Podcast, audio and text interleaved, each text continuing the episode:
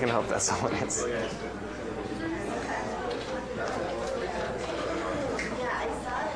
Good morning, everyone.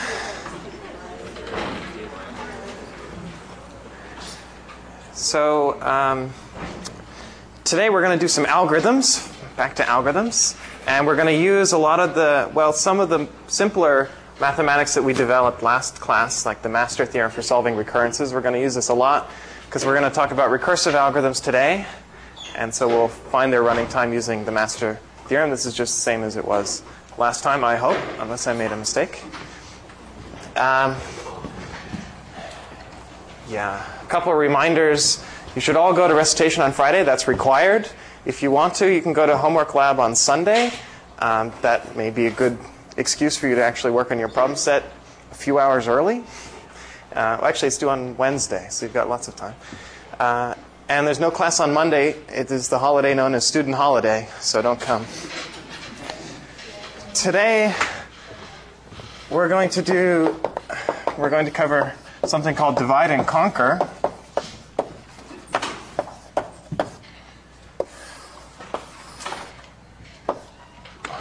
Also known as divide and rule, or divide et imperia, for those of you who know Latin, uh, which is a tried and tested way of conquering a land by dividing it into sections of some kind, could be different political factions, different whatever, and then somehow making them no longer like each other, like starting a family feud is always a good method. So you should remember this on your quiz. Uh, I'm kidding. And, uh, and if you, you, can separate this big power structure into little power structures so that you dominate each little power structure, then you can conquer all of them individually as long as you make sure they don't get back together. So that's divide and conquer, as practiced, say, by the British. But today we're going to do divide and conquer as practiced in Cormen, Leiserson, Rivest, Stein, or every other algorithms textbook. This is a very basic and very powerful uh, algorithm design technique. So this is our first real algorithm design experience. We're still sort of mostly in the analysis mode, but we're going to do some actual design. Uh, we're going to cover maybe only three or four major design techniques. This is one of them, so it's really important. And it will lead to all sorts of recurrences, so we'll get to uh, we'll get to use everything from last class, see why it's useful. So as you might expect, the first step in divide and conquer is divide, and the second step is conquer. But you may not have guessed that there are three steps, and I'm leaving some blank space here, so you should too. So divide and conquer is an algorithmic technique. You're given some big problem you want to solve. You don't really know how to solve it in an efficient way, so you're going to split it up into subproblems. That's the divide. You're going to divide that problem, or more precisely, the instance of that problem, the particular instance of that problem you have, into subproblems. And those subproblems should be smaller in some sense.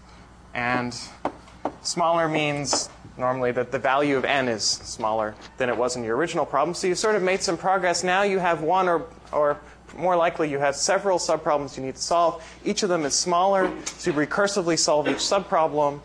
Uh, that's the conquer step. So you conquer each subproblem recursively. And then somehow you combine those solutions into uh, a solution for the whole problem.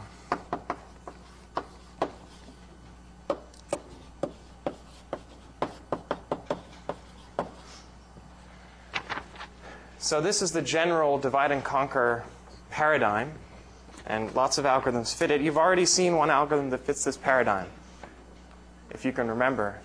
Merge sort, good. Wow, you're all awake. I'm impressed. So we, we saw merge sort, and if I'm clever, I could fit it in this space. Sure, let's be clever. So quick review on merge sort, phrased in this one, two, three kind of method. The first step was to divide your array into two halves. This really doesn't mean anything because you just sort of think, oh, I'll pretend my array is divided into two halves. You don't have to, there's no work here. This is zero time. You just look at your array. Here's your array. I guess maybe you compute n over 2 and take the floor. Okay, that takes constant time. And you say, okay, I'm pretending my array is now divided into the left part and the right part. And then the interesting part is that you recursively solve each one. That's the conquer. So we recursively sort each subarray. And then the third step is to combine those solutions. And so here we really see what this means. You have we now have a sorted version of this array by induction. We have a sorted version of this array by induction. We now want a sorted version of the whole array. We saw that was the merge problem, merging two sorted arrays. And that we saw how to do in linear time, order n time.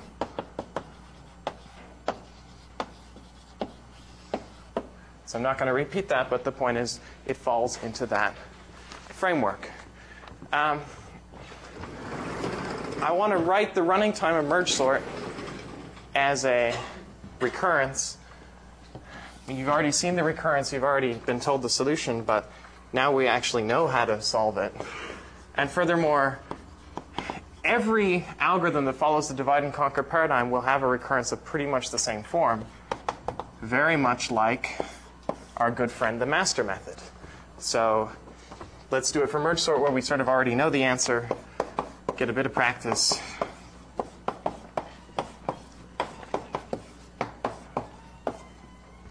So, this is the, the merge sort recurrence. You should know and love this recurrence because it comes up all over the place. Um, it comes from this, uh, this general approach by just seeing what are the sizes of the subproblems you're solving and how many there are and how much extra work you're doing. So you have here uh, the size of the subproblems. It happens here that both subproblems have the same size, roughly. Uh, there's this sloppiness that we have, which really should be t of floor of n over 2 plus t of ceiling of n over 2. And when you go to recitation on Friday, you'll see why that's okay. The floors and ceilings don't matter. There's a theorem you can prove that that's happy. You can assume that n is a power of 2. Okay? But we're just going to assume that for now. So we just have two problems of size n over 2 the, this 2 is the number of subproblems.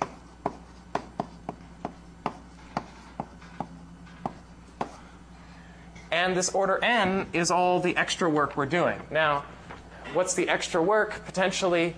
Well, the conquering is always just recursion, so there's sort of no work there except this lead part. The dividing in this case is trivial, but in general it might involve some work. And the combining here involves linear work. So this is the divide and conquer running times. So this is the non-recursive work. Right? And that's generally how you convert a divide and conquer algorithm into a recurrence. It's really easy. And you usually get to apply the master method. Here, we are in case 2. Very good. This is case 2 and k is 0 here. And so uh, in the recursion tree, all of the costs are roughly the same. They're all n to the log base b of a. Here, n to the log base 2 of 2 is just n. So these are equal. So we get an extra log factor because of the number of levels in the recursion tree. Remember the intuition behind the master method. So this is n log n. And that's good. Merge sort is a fast sorting algorithm, n log n. Insertion sort was n squared.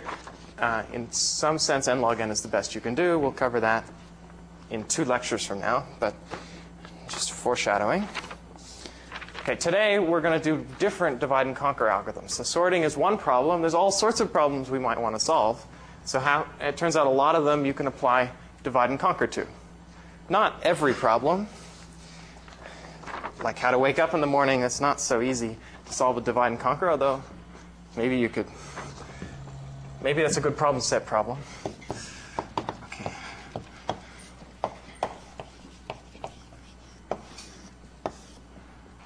Uh, the next divide and conquer algorithm we're going to look at is even simpler than sorting, even simpler than merge sort, but it drives the home point of drives home the point of when you have only one subproblem. How many people have seen binary search before?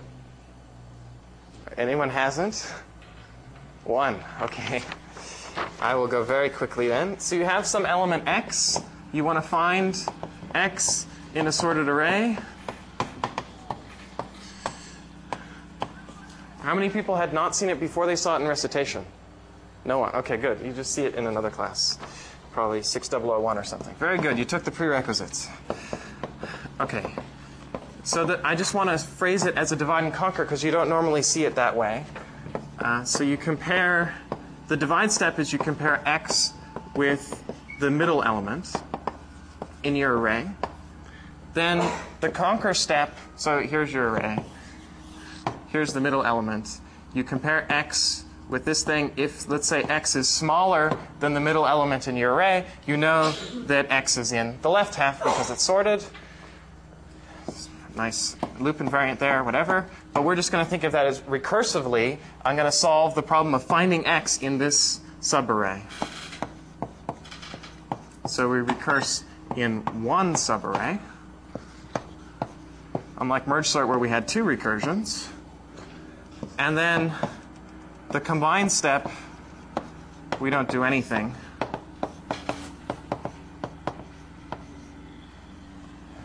I mean, if you find the if you find x in here, then you found x in the whole array. There's nothing to bring it back up really. So this is just phrasing binary search as a, in the divide and conquer paradigms, kind of a trivial example, but there are lots of circumstances where you only need to recurse in one side. And it's important to see how much of a difference making one recursion versus making one, two recursions can be. So here we have this is the recurrence for binary search. We start with a problem of size n. We reduce it to one. There's an implicit one factor here. One problem, subproblem of size n over 2, roughly. Again, floors and ceilings don't matter. Plus a constant, which is to compare x with the middle element. So it's actually like one comparison. Um, this has solution log n. And you all know the running time, but of binary search. But here it is at solving the recurrence. And th- I mean, there are a couple differences here. We don't have the additive order n term. If we did, it would be linear, the running time. Still better than n log n. So we're, we're getting rid of the 2, bringing it down to a 1, taking the n, bringing it down to a 1. That's making the running time a lot faster, a whole factor of n faster. Okay, no big surprise there. Let's do some more interesting algorithms.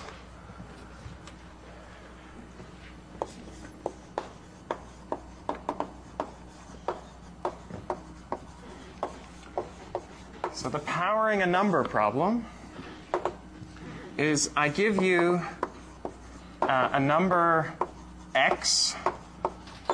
Think of that as like a real number or floating point number, whatever. And I give you an integer n, at least 0. I want to compute x to the power n. Okay, so it's a very simple problem. It's in some sense even easier than all of these. But here it is, and divide and conquer is sort of the right thing to do. So the naive algorithm is very simple.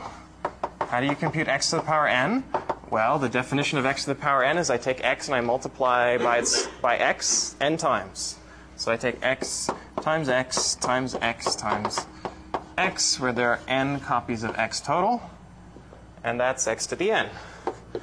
No big surprise. That's n multiplications, or n minus 1 multiplications, theta n time.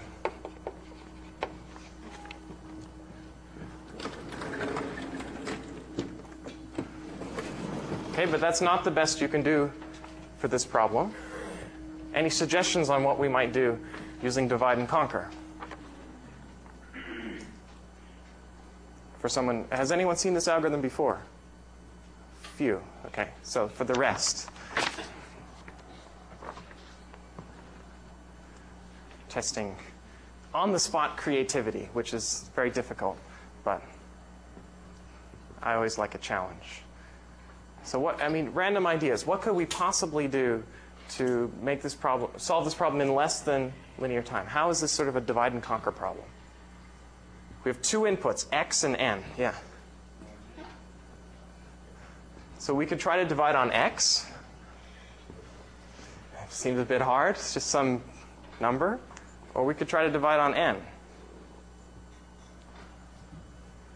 Any guesses? Doesn't look at x to the n over 2. Very good. That's exactly the idea of the divide and conquer algorithm.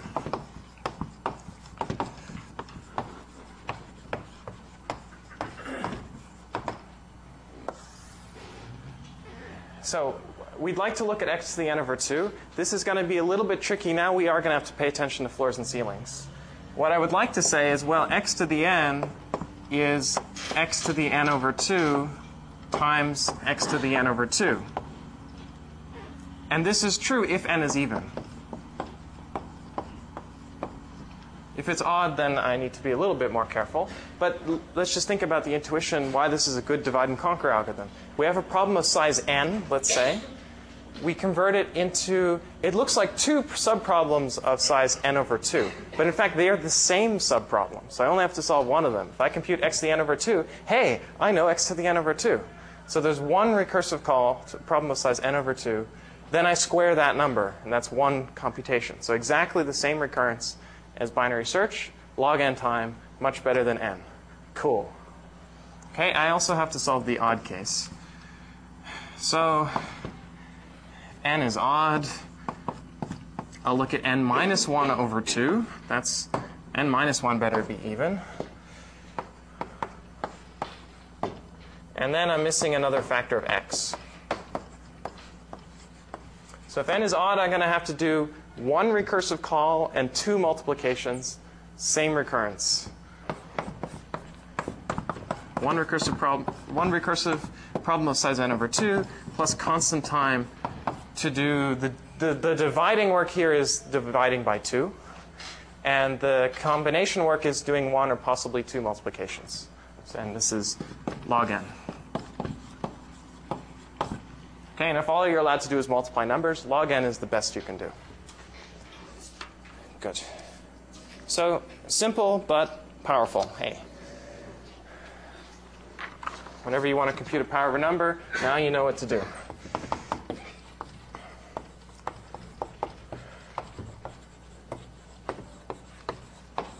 Does anyone not know the definition of Fibonacci numbers and is willing to admit it? Okay, yeah, so this is a good old friend. I'll write down the definition, just reminder, in particular, the base cases.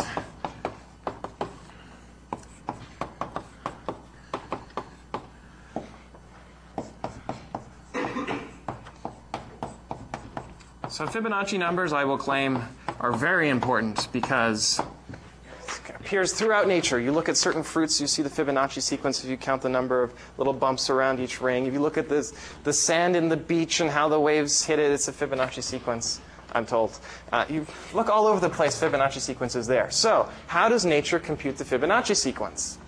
Well, that's a different class, but uh, how are we going to compute the Fibonacci sequence as fast as possible? You've probably seen two algorithms. I'll call them. Uh, so the the most naive algorithm is a recursive algorithm, where you say, okay, f of n. I say, well, if n is zero, return zero. If n is one, return one. Otherwise, return uh, recursively compute f of n minus one and f of n minus two. Add them together. How much time does this algorithm take? for those who have seen it before. It's not obvious to guess. It doesn't have to be exact, but.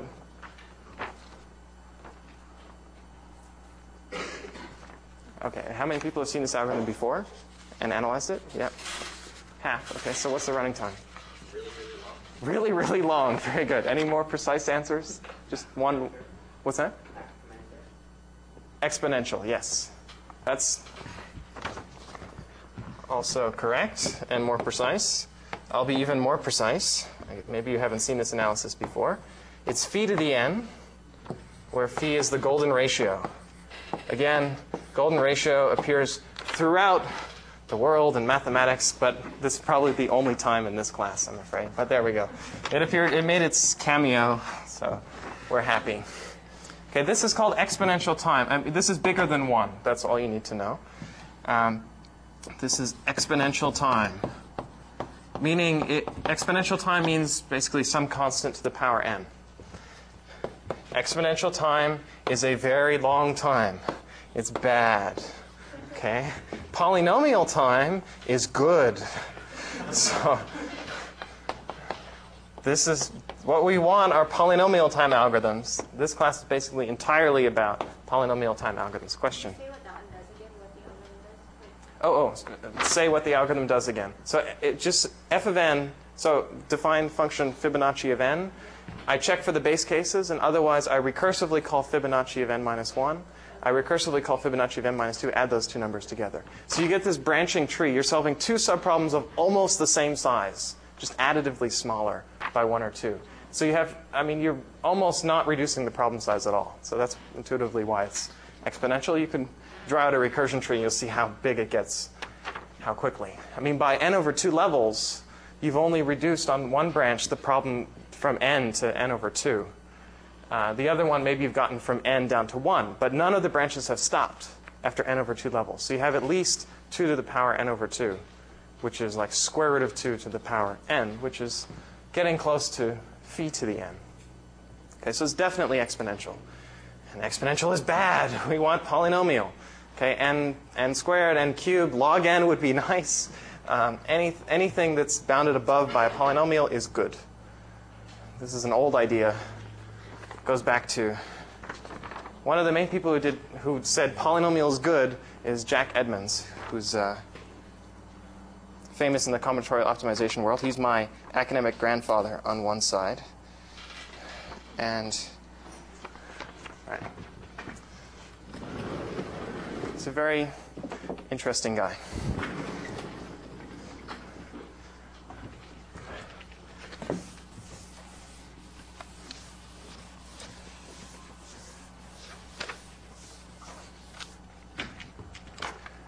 Okay, so that's a really bad algorithm. You've probably seen a somewhat better algorithm, which you might think of as the bottom up implementation of that recursive algorithm.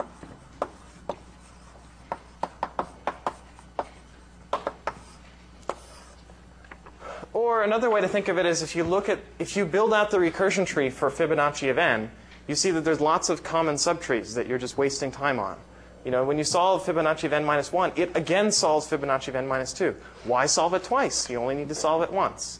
So it's really easy to do that if you do it bottom up, but you could also do it recursively with some cache of things you've already computed.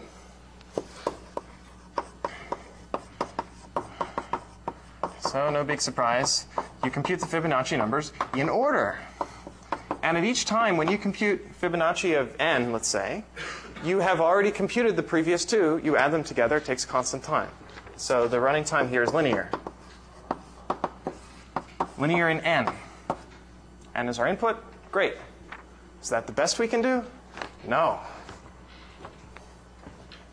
So, any ideas on how we could compute Fibonacci of n faster than linear time? So now we should diverge from what you've already seen for most of you. Any ideas using techniques you've already seen? Yes? Well, maybe it's cheating then, but there's the neat mathematical trick with phi and psi to the nth powers. Yes, we can use the, the mathematical trick of phi and psi to the nth powers. In fact, you can just use phi, phi, phi, phi, pho, fum, whatever you want to call this letter. Greek letter. Good. So here's the, the mathematical trick. And indeed, this is cheating, as you said. Uh, this is no good, but so it is. We'll call it naive recursive squaring. You say, well, we know recursive squaring. Recursive squaring takes log n time. Let's use recursive squaring. And if you happen to know lots of properties of the Fibonacci numbers, you don't have to, but here's one of them. If you take phi to the n divided by root 5, and you round it to the nearest integer, that is the nth Fibonacci number.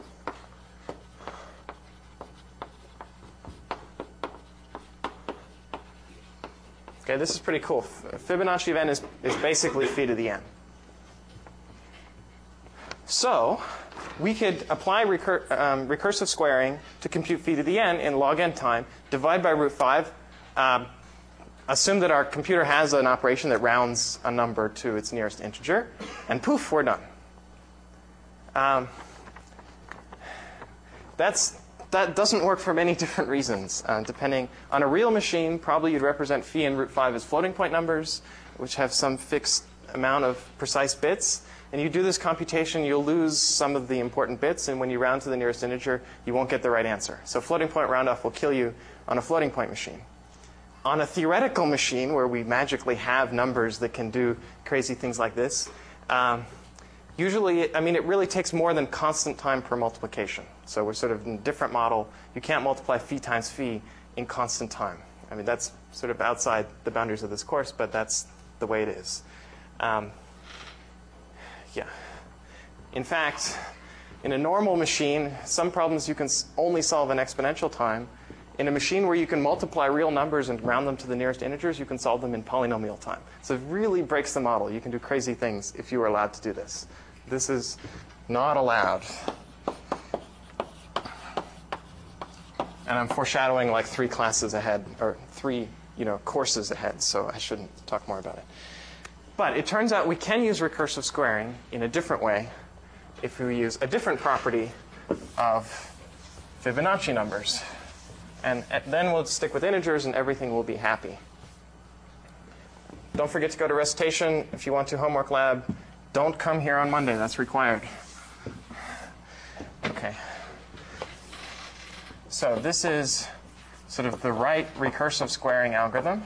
And this is a bit hard to guess if you haven't already seen it, so I will just give it to you. Turns out Fibonacci, I'll call this a theorem. Ah, it's the first time I get to use the word theorem in this class. Turns out the nth Fibonacci number is the nth power of this matrix. Cool. Uh, if you look at it a little bit, you say, oh, yeah, of course. We'll prove this theorem in a second. But once we have this theorem, we can compute f of n by computing the nth power of this matrix. It's a 2 by 2 matrix. You multiply two 2 by 2 matrices together, you get a 2 by 2 matrix. So that's constant size, four numbers. I can handle four numbers. Okay, we don't have crazy precision problems on the floating point side. There's only four numbers to deal with. Matrices aren't getting bigger. So the running time of this divide and conquer algorithm will still be log n, because it takes constant time per 2 by 2 matrix multiplication. Yes, Martin? The right upper uh, corner, or the left upper Oh, oh, oh, yes. Thank you. I have a type error. Sorry about that.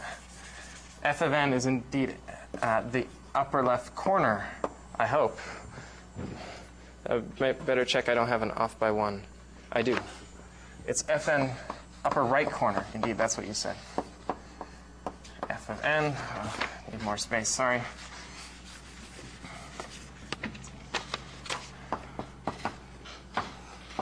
I really ought to have a 2 by 2 matrix on the left-hand side there. Thank you. So I compute this um, nth power of a matrix in log n time. I take the upper right corner or the lower left corner, your choice. That's the nth Fibonacci number. So this implies an order log n time algorithm with the same recurrence as the last two, binary search and uh, really the recursive squaring algorithm. It's log n plus a constant, so log n. So let's prove that theorem.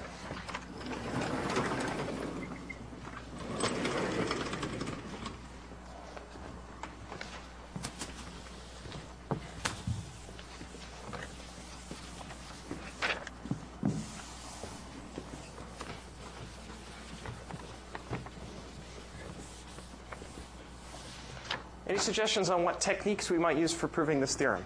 Or what technique, singular? Induction, very good. I think anytime I ask that question, the answer is induction. So, hint for the future. In this class,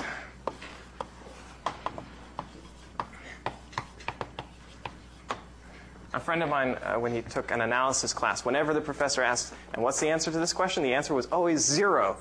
If you've taken an analysis class, that's funny. But okay, maybe I'll try to ask some questions that are, whose answers are zero, just for our own amusement. So we're going to induct on n. It's pretty much the obvious thing to do. But we have to check some cases. So the base case is we have this to the first power, and that is itself, 1, 1, 1, 0. And I, I should have said n is at least 1. Uh, and you can check that this is supposed to be f2, f1, f1, f0, and you can check it is. f0 is 0, f1 is 1, and f2 is 1. Good. Base case is correct. Step case is about as exciting, but heck, you've got to prove that your algorithm works. So suppose we have, this is what we want to compute. And I'm just going to sort of, there's many ways I could do this. I'll just do it the fast way because it's really not that exciting. Which direction? Let's do this direction. Okay, I want to use induction on n. So if I want to use induction on n, presumably I should use what I already know is true. If I decrease n by 1, I have this property that this thing is going to be 1110 to the power n minus 1. So this I already know is, by the induction hypothesis 1110 to the n minus 1. So presumably I should use it in some way. This, this equality is not yet true, you may have noticed. Okay, so I need to add something on. What could I possibly add on to be correct? Well, another factor of 1110. So this is proof by, I mean, the way I'm developing this proof is the only way it could possibly be, in some sense. If you know it's induction, this is all you could do. And then you check, indeed, this equality holds conveniently. So, for example, fn plus 1 is the product of these two things. So it's uh, this row times this column. So it's fn times 1 plus fn minus 1 times 1, which is indeed the definition of fn plus 1. And you could check all four of the entries. This is true. Great. So if that's true, then I just put these together. That's 1110 to the n minus 1 times 1110, which is 1110 to the n. End of proof. So very simple proof, but you have to do that in order to know this algorithm really works. Right?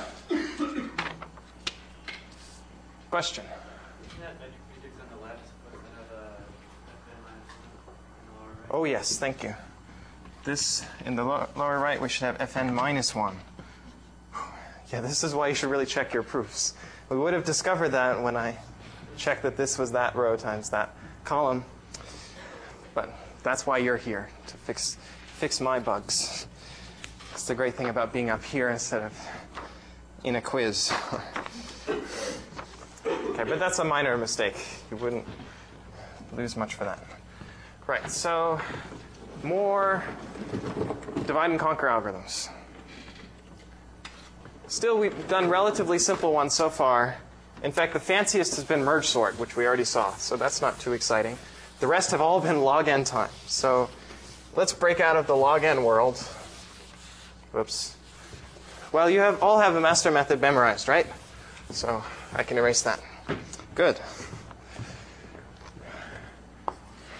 This would be a good test.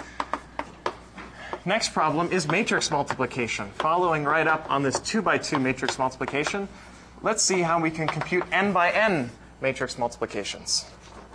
So, just for a recap, you should know how to multiply matrices, but here's the definition so we can turn it into an algorithm. You have two matrices A and B, which are capital letters. Uh, the ijth entry, ith, row, jth column is called little aij or little bij. And your goal is to compute the product of those matrices. I should probably say that i and j range from 1 to n. So they're square matrices. The output is to compute C, which has entry Cij, which is the product of A and B. And for a recap, the ijth entry of the product is the sum, well, it's the inner product of the ith row of A with the jth column of B. But you can write that out as a sum, like so. So we want to compute this thing for every i and j. So what's the obvious algorithm for doing this? Well, for every i and j, you compute this sum. You compute all the products, you compute the sum. So it's like n operations here roughly. I mean, like 2n minus 1, whatever. It's uh, order n operations. There's n squared entries of C that I need to compute, so that's n cubed time.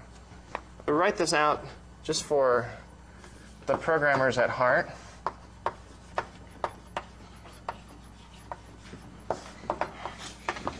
Here's the pseudocode. It's rare that I'll write pseudocode, and this is a simple enough algorithm that I can write it in gory detail. But it gives you some basis for this analysis if you'd like to program. So it's a triply nested for loop.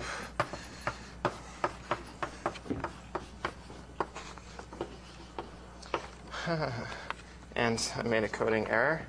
So in here, hopefully you haven't written that far yet.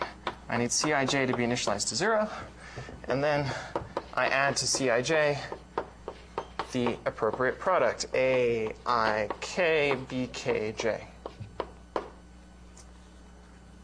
So that's the algorithm. And the point is there's, you have a nesting of n for loops from 1 to n. That takes n cubed time because this is constant, and that's constant. So very simple, n cubed. Let's do better.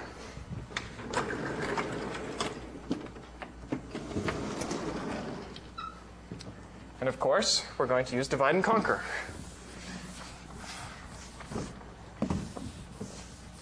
Now, how are we going to divide a matrix? There's a lot of numbers in a matrix, n squared of them in each one. There's all sorts of ways you could divide.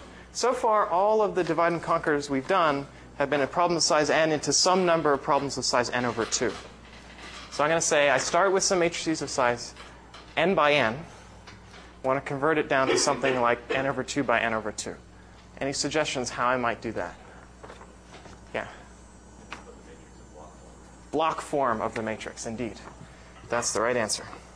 So this is the first divide and conquer algorithm. This will not work, but it has the first idea that we need. So we have an n by n matrix. We can view it, this equality is more of a, you can think of it as, it's really the same thing, a 2 by 2 uh, block matrix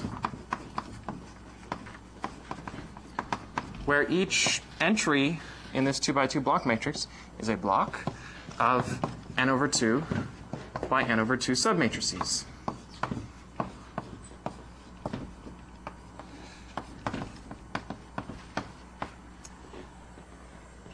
So, I'll think of C as being divided into three parts R, S, T, and U. Even though I write them as lowercase letters, they're really matrices. Each is n over 2 by n over 2.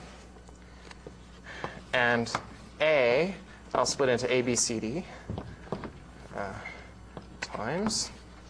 B, I'll split into E, F, G, H. Okay, why not? This is certainly true, and if you've seen some linear algebra, this is a basic thing you can do with matrices. So now I can look at R. I can pretend these are 2 by 2 and sort of forget the fact that these little letters are matrices. Just say, well, R is the product, uh, the inner product of this row with this column. So it's AE times F times BG. Okay, let me not cheat. This would be too easy. R is AE plus BG. S is AF plus BH. T is CE plus DF. And U is C uh, DG.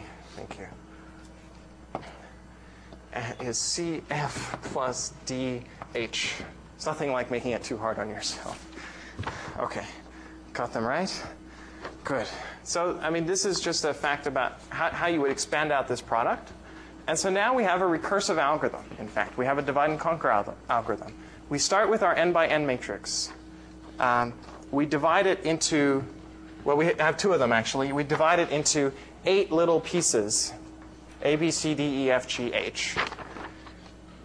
Then we compute these things, and that gives us C just by sticking them together.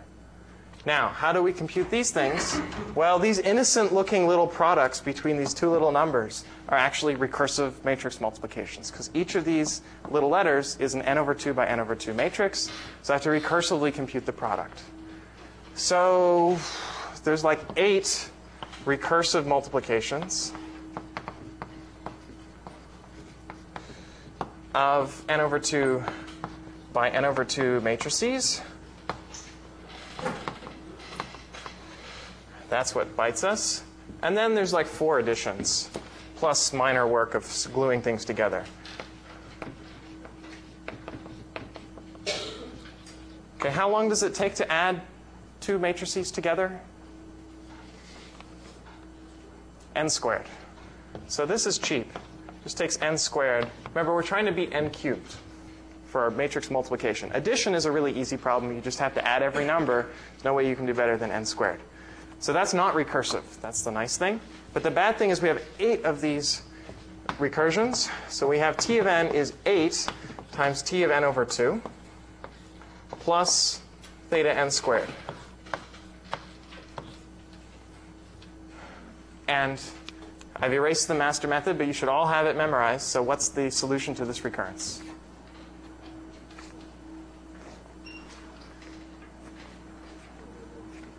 Theta of n cubed. That's annoying. Right? So A is 8, B is 2, log base 2 of 8 is 3. Every computer scientist should know that. So it, log base, n to the log base b of a is n cubed. That's polynomially larger than n squared. So we're in case 1. Good, thank you. Let's get them upside down. So this is n cubed, no better than our previous algorithm. Kind of sucks. And now comes the divine inspiration. Um, let's go over here.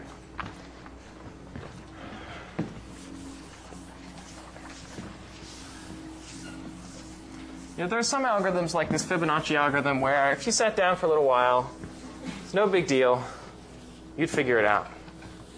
I mean, it's kind of clever to look at that matrix and then everything works happy. It's not obvious, but not that amazingly clever. This is an algorithm that is amazingly clever. You may have seen it before, which steals the thunder a little bit, but it's still really, really cool, so you should be happy to see it again. And how Strassen came up with this algorithm, uh, he must have been very clever. So the claim, the idea, Uh, we've got to get rid of these multiplications. I don't really care how many. I could do 100 additions. That only costs theta n squared. I have to get reduce this 8 to something smaller. Turns out if you try to split the matrices into 3 by 3 or something, that doesn't help you. You, you, have the, you get the same problem. Because we're using fundamentally the same algorithm, just in a different order. We've got to somehow reduce the number of multiplications.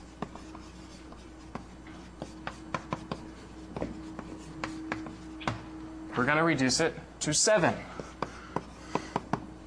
The claim is if we have two 2 by 2 matrices, we can take their product using 7 multiplications. If that were true, we'd reduce the 8 to a 7 and presumably make things run faster. Okay, we'll see how fast in a moment. You can compute it in your head if you are bored and like computing logs, uh, the uh, non-integral logs. Then go ahead. All right, so here we are, P1. So this algorithm is unfortunately rather long. But it's only seven multiplications.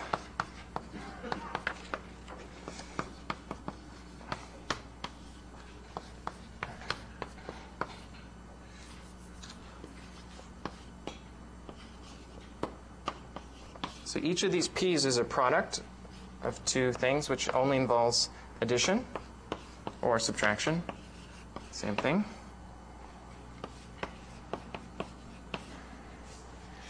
And running out of space.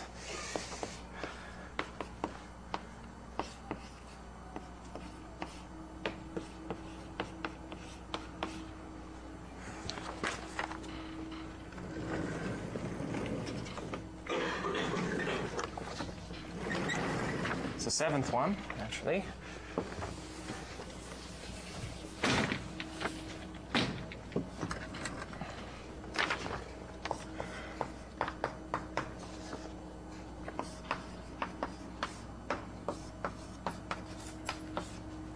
So those are seven multiplications, and I can compute those in seven times t of n over 2.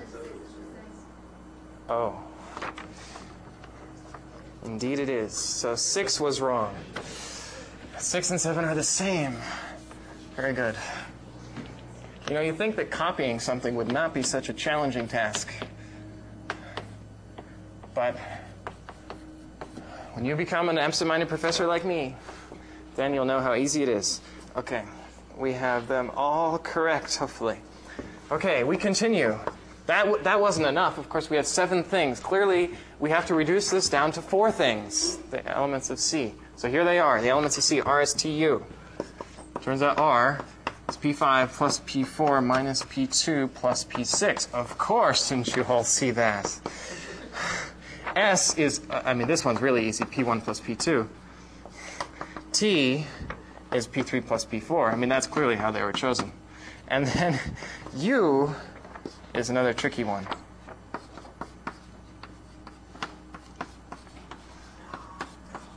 Okay, now, which one of these would you like me to check? Don't be so nice. How about S? I could show you S is right. Any preferences? Oh, U. Oh. Oh no, sign errors. okay, here we go. So the claim is this really works. You have to check all four of them, and I did in my notes. But U. U is P5. P5 is A times E plus A times H plus D times E plus D times H. That's P5. Check me. If I screw up, I'm really hosed. So AF minus AH is P1. P3 has a minus sign in front. Uh, so that's C times E plus D times E. And then we have minus P7, which is a big one. A times E plus A times F minus C times E minus C times F. Okay, and now I need like the assistant that crosses off things in parallel like the movie, right? Uh, uh, A times H. Um, D times E. A times F. Uh, C times E. It's double sign. C. A E, thank you. And well, hopefully these survive. D times H minus minus whew, C times F. And if we're lucky, that's exactly what's written here, except in the opposite order. Now, magic, right? Where the hell did Strassen get this? Um, you have to be careful. It's okay that the plus is in the wrong order because plus is commutative, but the multiplications better not be in the wrong order because multiplication over matrices is not commutative. So check C times F, okay, D times H, they're in the right order. Whew. I won't check the other three. That's matrix multiplication. In hopefully subcubic time, let's write down the recurrence. T of n is now 7. Uh, maybe I should write down the algorithm for kicks. Why not?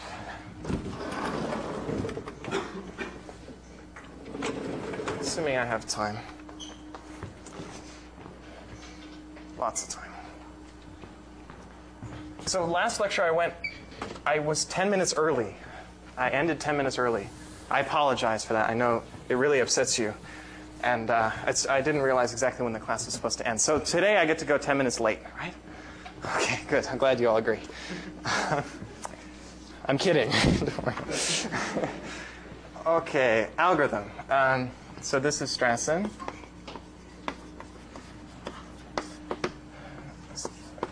So first we divide, then we conquer, then we combine, as usual. Um, don't have it written anywhere here. Fine. Divide A and B. Okay, this is sort of trivial. Um, then we compute uh, the terms.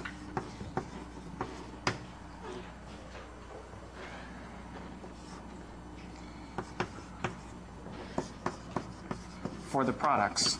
So this means uh, we get ready to compute all the p's. We compute a plus b, c plus d, g minus e, a plus d, e plus h, and so on. All of the terms that appear in here, we compute those. That takes n squared time because it's just a bunch of uh, additions and subtractions. No big deal. Constant number of them. Then we conquer by recursively computing all the PIs. So that's each a product. There's seven of them. So we have P1, P2, up to P7.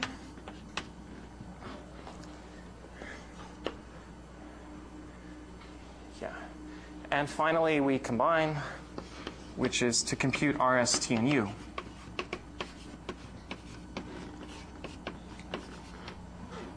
And those are just additions and subtractions again, so they take n squared time. So here we get we finally get an algorithm that is non-trivial both in dividing and in combining. Recursion is always recursion, but now we have interesting steps 1 and 3. So the recurrence is T of n is seven recursive subproblems, each of size n over 2, plus order n squared to do all this addition work. So now we need to solve this recurrence. We compute n to the log base b of a, which here is n to the log base 2 of 7.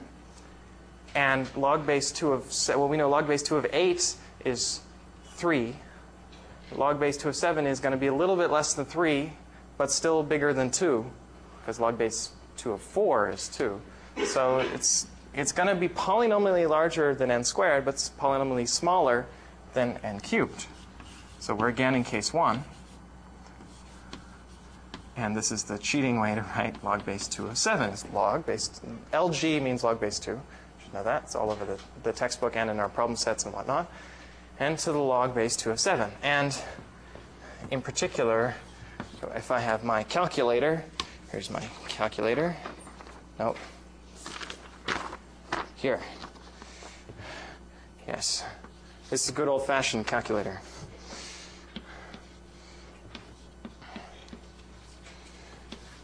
Okay, it is, no, that's wrong. Sorry. It's strictly less than 2.81. So that's cool. I mean, it's polynomially better than n cubed. Still not as good as addition, which is n squared. It's generally believed, although we don't know whether you can multiply as fast as you can divide for matrices. We think you can't get n squared, but who knows? Could still happen. There's no lower bounds. Um, the best, this is not the best algorithm for matrix multiplication. It's sort of the simplest that beats n cubed. The best so far is like n to the 2.376. Getting closer to 2. Okay, you might think these algorithms are a bit, uh, these numbers are a bit weird. Maybe the constants out here dominate the improvement you're getting in the exponent. Turns out improving the exponent is a big deal.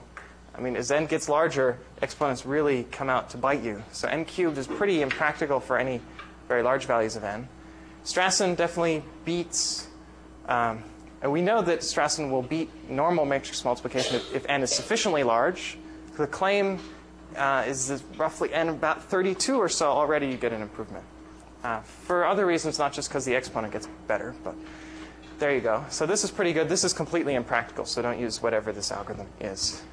Um, I don't have the reference handy, but it is just trying to get a theoretical improvement. There may be others that are in between and more reasonable, but that is not it. Wow. Lots of time. Any questions? We're not done yet, but any questions before we move on? from matrix multiplication. Okay, I have one more problem.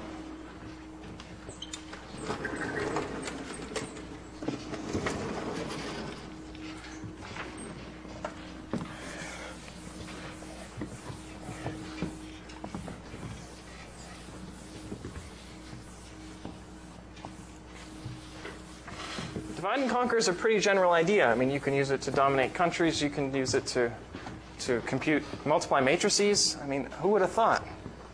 Here's a, a very different kind of problem you can solve with divide and conquer. It's not exactly an algorithmic problem, although, I mean, in some sense, it's computer science. That's clear. This is very large scale integration. Okay, the chips, you know, they're very large scale integrated. Probably even more these days, but that's the catchphrase. So here's a problem, and it arises in VLSI layout. Uh, won't get into too many details why, but you have some circuit, and here I'm going to assume that the circuit is a binary tree. Okay, this is just part of a circuit. Assume for now, I mean here, there's just a, a complete binary tree. Okay, complete binary tree looks like this. I, you know, in all of my teachings, I have drawn this figure for sure the most. It's my favorite figure. The height for complete binary tree. Okay, there it is. I have some tree like that of some height. I want to embed it into some chip layout on a grid. Okay, that's the. Let's say it has n leaves. I want to embed it into a grid with minimum area. There's a very cute problem, and it really shows you another way in which divide and conquer is useful. A powerful tool. So I have this, this tree. I like to draw it in this way. Um, I want to somehow draw it on the grid. So what that means is the vertices have to be embedded on onto dots in the grid. I'm talking about the square grid. So it has to go to vertices of the grid. And these edges have to be routed as sort of uh, orthogonal paths between one dot and another. So that should be an edge, and they shouldn't cross and all these good things. Because wires don't like to cross. Okay, so there's the obvious way to solve this problem, and there's the right way. And let's talk about both of them. Neither of them is particularly obvious, but divide and conquer sort of gives you a hint in the right direction. So, the naive embedding. I seem to like the word naive here.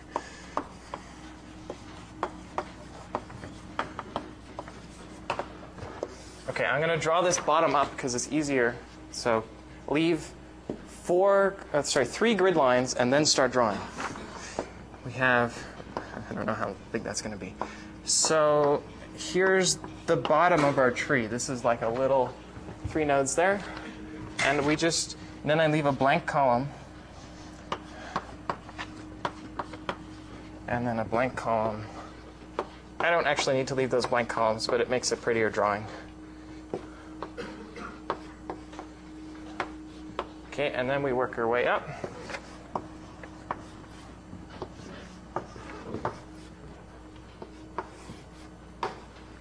Okay, there's the tree that should be aligned.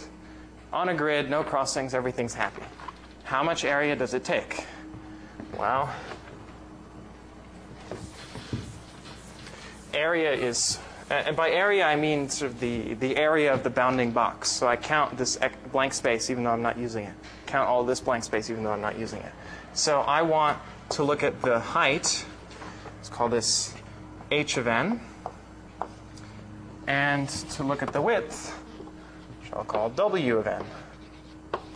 Now, it's probably pretty obvious h of n is like log n, W of n is like n, 2n, whatever. But I want to write it as a recurrence because that will inspire us to do the, the right thing.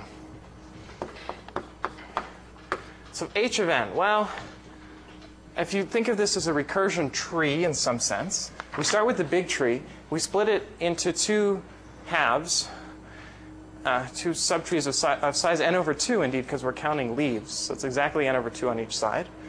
Then uh, for heights, they sort of they are in parallel, so it's no big deal. The height is just the height of this thing, one of these subproblems plus 1. The width, you have to add together the two widths and also add on 1. You don't have to add on 1 here, but it doesn't matter. It's certainly at most 1. So h of n is just one subproblem of size n over 2 plus theta 1. There you do have to add 1. And w of n, let me go down here, leave a space so we can solve that. w of n is 2 times w of n over 2 plus order 1. Okay, and the usual base cases. I mean, these are recurrences we should know and love. This is log n. I've sort of already given away the answers. And this better be linear. This is again case 1. n to the log base 2 of 2 is n, which is the answer, much bigger than 1. And here, um, n to the log base 2 of 1 is n to the 0, which is 1, which is the same, so we get log n. Okay. So the area is n log n.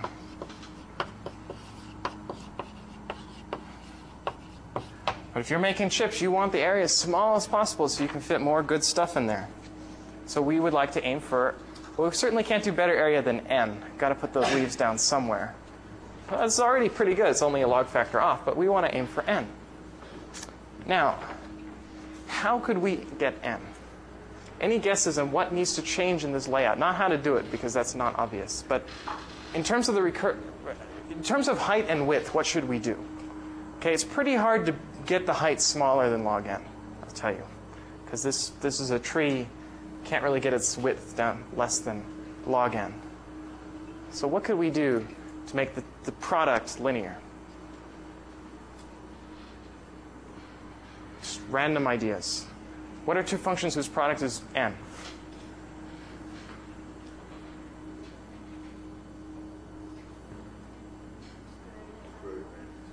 Square root of n and square root of n. That's a good choice. There may were there other suggestions? n times constant. Yeah, n times constant would be nice, but I claim you can't get either of these down to less than the constant. You could aim for n over log n by log n. That's more likely, but I think that's also impossible. Okay, but root n by root n is the right answer. So let's go with that. So root n by root n. Hmm. We haven't seen any recurrences whose solution are, is root n, but surely they are out there. So let's say goal is to get w of n equals to theta root n, and to get h of n equals to theta root n. We could do that, we'd be happy because then the area, is the product, is linear. So how? What's a recurrence that is in the usual master method form whose solution is root n? I mean, you, you could think of it that way. Recurrence is a bit tricky. Let's just think of n to the log base b of a. When is n to the log base b of, when is n, when is log base b of a a half? Because then n to the log base b of a is root n, and there's some hope that I could could get a root n solution to recurrence. This is designed by knowing that it's divide and conquer, and therefore it must be something like this. So it's easy once you know the approach you're supposed to take, and you could try this approach. So when is log base b of a a half? Lots of solutions. Shout them out. 4 and 2. That's a good one. Turns out log, better get this right, log base 4 of 2 is a half. Right? Because square root of 4 is 2. So let's aim for this. Why not? So when would we get log base 4 of 2? Well, t of n would be, now get this right, this is b, this is a.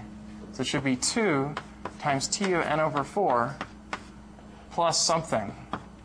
And if I want the n to the log base b of a to dominate, uh, it's got to be polynomially smaller than root n.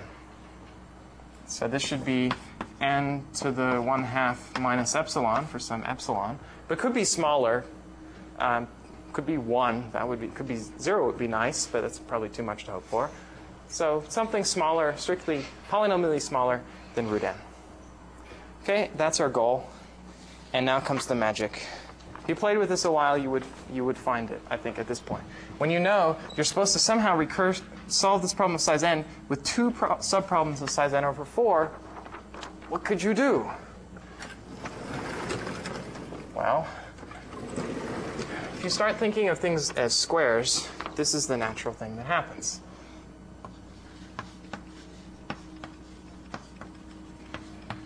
This is called the H layout. Can imagine why.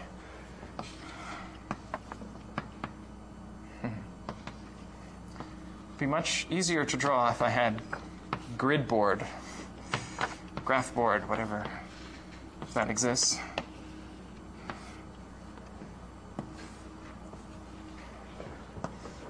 Okay, this is a recursive layout. I'm only going to draw it a couple iterations, but hopefully you can imagine the generalization.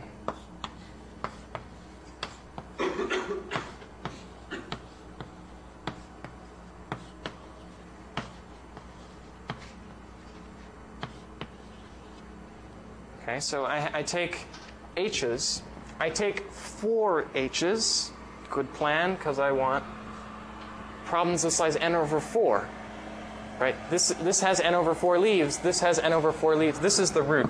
By the way, in the middle, this has n over 4 leaves. This has n over 4 leaves. So I have four problems of size n over 4. Somehow I've got to get that down to 2. Thankfully, if I look at width or if I look at height, there's only two that matter. Right? And height, these two matter, and these two get along for free. They're going in parallel, just like we had with uh, height over here. But I get that both in height and in width. So if I measure, let's call this, well, now they're equal, so I'll just call them the length. We have L of n by L of n. And if I compute, well, what's L of n? I have here L of n over 4. There's only a quarter of the leaves in this one or in that one. Then I have a constant, is like theta 1, no big deal. And then I have L of n over 4 again. So I get the recurrence that I wanted.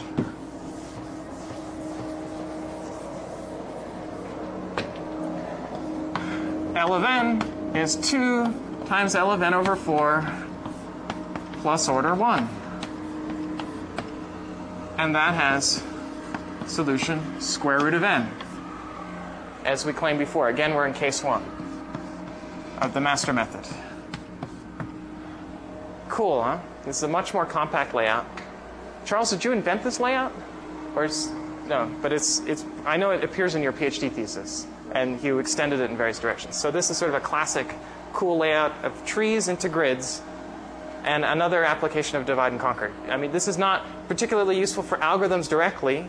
It's useful for VLSI layout directly, but it gives you more flavor of how you should you should think about if you know what running time you're aiming for. Like in problem sets and quizzes, often we say, here's the running time you've got to get. Think about the recurrence that will get you there, and that could inspire you. And uh, that's it. Recitation Friday, homework lab Sunday, no class Monday. See you Wednesday.